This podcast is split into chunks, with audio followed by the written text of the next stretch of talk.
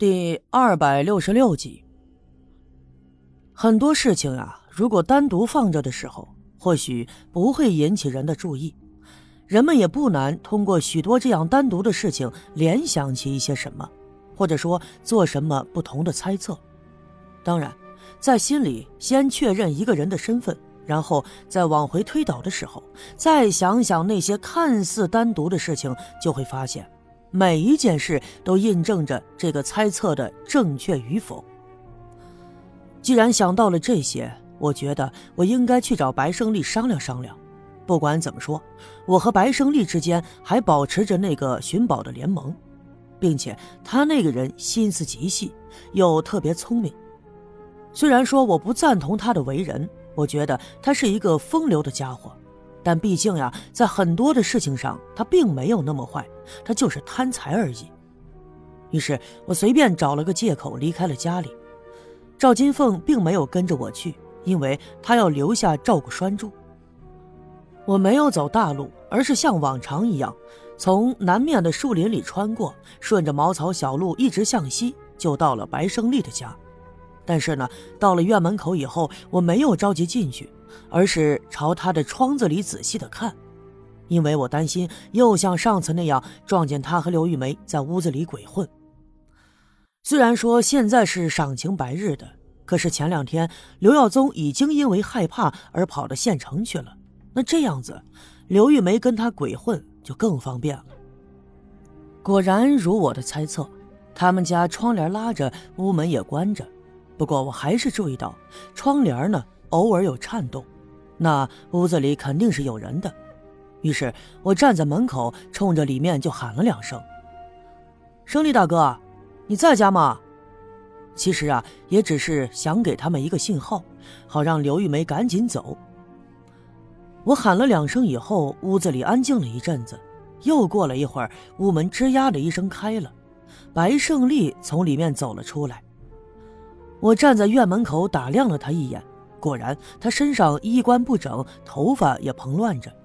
于是我走了进去，来到他的跟前，仔细的看了他一眼。他的脸上还有脖子上还有一些殷红的痕迹，我不禁冲他笑了笑：“ 大白天的也不消停啊。”白胜利当然明白我的意思，也没多做什么解释，就让我进了屋。进屋的时候，我注意到后门开着。想必刘玉梅是从那儿走了，我没心思在意这些个。坐下以后，直接跟白胜利说起了我的猜测。白胜利皱着眉想了想，然后点了点头，那表示他赞同我的想法。那要是真这样的话，这倒不是一件坏事啊。白胜利说。不过我却并不明白他的意思。为啥不是一件坏事呢？听我这么一问，白胜利呵呵的笑了。小叶老弟儿啊，要说你这人是正直心实，所以啊，这样的馊主意只有我这种人才能想得出来。你呀，听我跟你说说啊。说着，他往前凑了凑，离我更近了一些，又抬头看了看窗外，确认院子里并没有其他的人。你不是一直说这山上有个黑影吗？那家伙到现在也没弄清楚他是谁。那咱们要是寻宝，最怕的可就是他了，因为他在暗处，咱在明处。那家伙下手又狠。那现在如果又掺和进来一个老郑，那这事就好办了呀。咱们不必亲自前往，反正老郑冲的也是那点财宝，让他们俩狗咬狗的去掐就行了。咱们坐享渔翁之利呀！啊，白胜利呢倒是心眼多，主意也有啊，坏主意他也不少。不过听他这么一说，我倒觉得有道理，这也是个不错的法子。不过这里面还有一个问题，那就是我们怀疑是老郑干的这事儿，这个仅仅源于我们的猜测，一切呢还没有确凿的证据。如果说猜错了的话，恐怕会影响我们后面所有的计划，更何况，我总觉得，假如真是老郑的话，他和我无冤无仇，又和栓柱是无冤无仇，因为他没必要干出这样的事儿来。那么，如果非要找个理由，除非有一种可能，那就是他想让栓柱死在大石碑的房子里，然后制造恐慌，让人们觉得村里真有灾祸要来，真的就遭了鬼神的诅咒。如果真是这样的话，那他可真是太狠毒了。